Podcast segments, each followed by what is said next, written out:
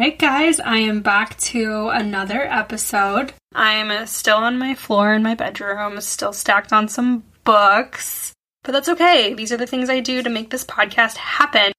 Hopefully, one day I could have like a room for podcast recording, but that's just not the reality right now, and that's okay. We're gonna roll with it.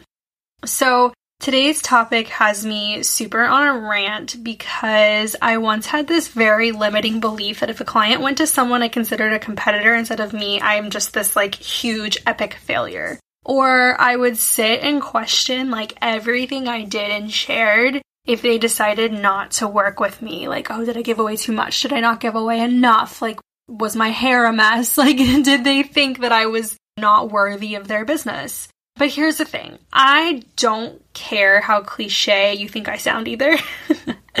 the only person that you are in competition with is yourself.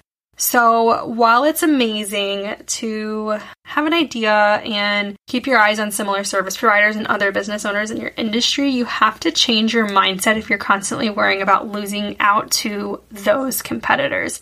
Here's why. Every single one of us is different. Every single one of us has different styles of working, different personalities, things that make us unique. And not to mention, there's enough business to go around for literally everyone. Sit on that for a second. I mean, think about it. There's literally enough business to go around. There's so many people starting businesses in the online space right now. There's so many people starting businesses in general around the world that you can help. So I'm pretty sure in saying like there is enough business to go around. With that, I'm a big believer that success is a mindset. You manifest your path through whatever you believe to be true. I don't care how woo that sounds like it used to sound crazy to me, but as soon as I changed my mindset to this place of positivity. And this did not happen overnight, by the way. I used to be a very negative person. But when I shifted that mindset, so much changed for me in my life. So again, you manifest your path through what you believe to be true. So manifest that ish. so when I've lost, I'm using air quotes, lost a prospect to a competitor, or in general, when I've lost a prospect, I look at it as a blessing in disguise because, in some way, shape, or form, the universe said it wasn't meant to be. Which is why I truly believe there's no such thing as competition, right? Whether that person went off to work with a competitor or a competitor, air quotes, or whether they just decided not to make the investment at the time, like there is a good reason for that. I'll let you sit on that one. The only person I feel like you need to focus on again is yourself. So I'm going to throw some tips your way for overcoming the heck out of this fear of losing business to air quotes competition or just losing in general so that you can feel so, so, so confident in the service you provide and not bat an eye if you ever found out that a prospect chose someone else over you. So, my first one is feel really good about what you have to offer. So, this is first for a reason. I'm kind of referring to this zone of genius mentality that we've all heard about. It's the place where you just thrive and time flies and you're just loving every second of what you're doing. And that's the thing, you really should love what you do, but you should also know how to do it well. And that is the ultimate confidence booster. What this means is that you turn down projects that fall outside of this zone of genius to help keep you in the zone of genius and really loving every second of what you do. Don't let that scope creep happen because someone needs this and you can do it, but it just doesn't light you up and it's something that you may even procrastinate on. So, this makes it so much easier to sell yourself and your services if you have constant, can't think of anything I'd rather be doing moments in your business. All right. So, number two is going to be make your life easier and have a foolproof way to get proposals and information to your prospects. So, when I first started, however many years ago, okay, it was like six years ago. It's not that long ago, but like looking back, like things were not as advanced as they are now with automations, which is just wild. But we're growing quickly, right? But when I first started, I was legit making proposals in Canva. And if you're doing that right now, there's nothing wrong with it. Oh my God, don't, I'm not judging. But this was like not working for me. Like I was making them, downloading them, and sending them out of Canva. And like I was customizing every single one. and I hated making them so much. Like they were time consuming. I was a major noob. It would literally take me weeks to get one together. I also had a full time job at the time, so that's part of it. But I mean, the reality is that's a huge problem. So prospects really want to know that you can be on top of things and that your proposal turnaround time is quick. In my opinion, it should be 48 hours or less. I even think like it has to be same day because it's 2021 and the thing with that is that automations are more than ever right now. So if you use a software like Honeybook or Dubsado, you should be able to have everything templated and like I mean maybe you go in and tweak a few things, but like click of a button, proposal sent.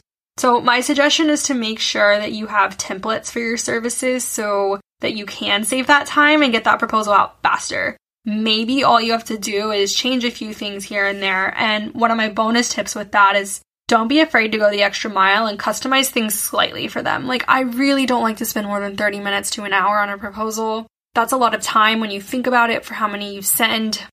So, really be selective of how much you customize but maybe all you have to do is show the transformation, a snapshot of that transformation that you see for them, or include some of their brand elements or imagery. Obviously, don't go overboard and don't give away too much information, like a robust strategy that they could just say, like, oh, all right, I'll figure that out. Give them something that tells them that you listen to them, whether that was in their discovery call or whether that was through, you know, email correspondence or you looked into the brand give them the, and it's not even really an illusion, but let them believe that you truly care about the brand and you really want to work on this. That can show through your proposal.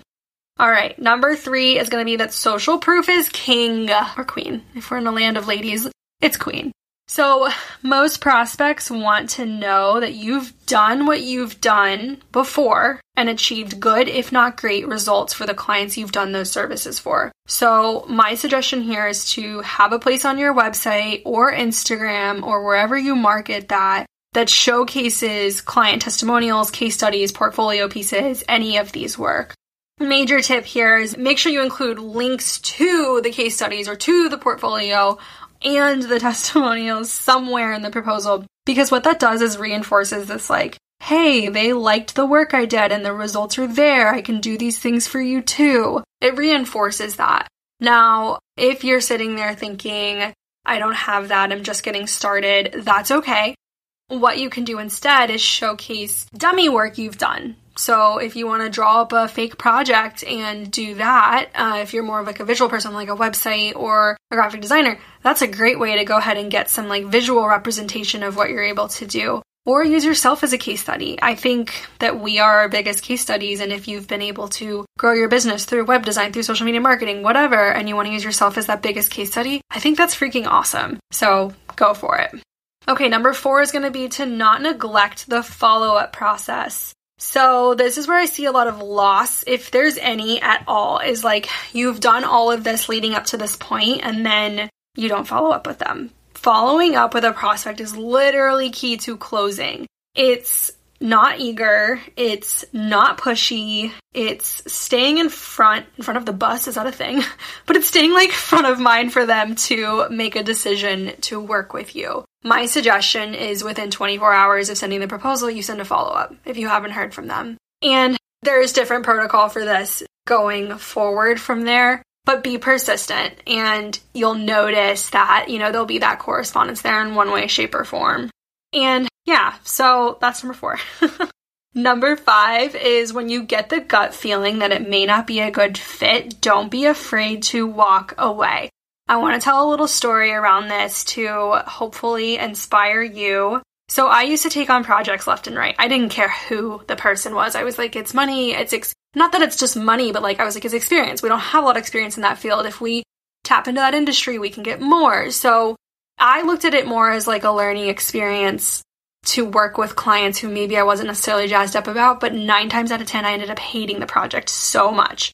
So again, we were taking business just like left and right this particular client came along and she was in the wellness space. And I was like, oh, this is great. We've done a lot of stuff in the wellness space. But she had more of like a speaker lean to her. And we hadn't worked with a lot of speakers. And I was like, okay, well, you know, we can give this a shot. She needed messaging and two new websites for her brand.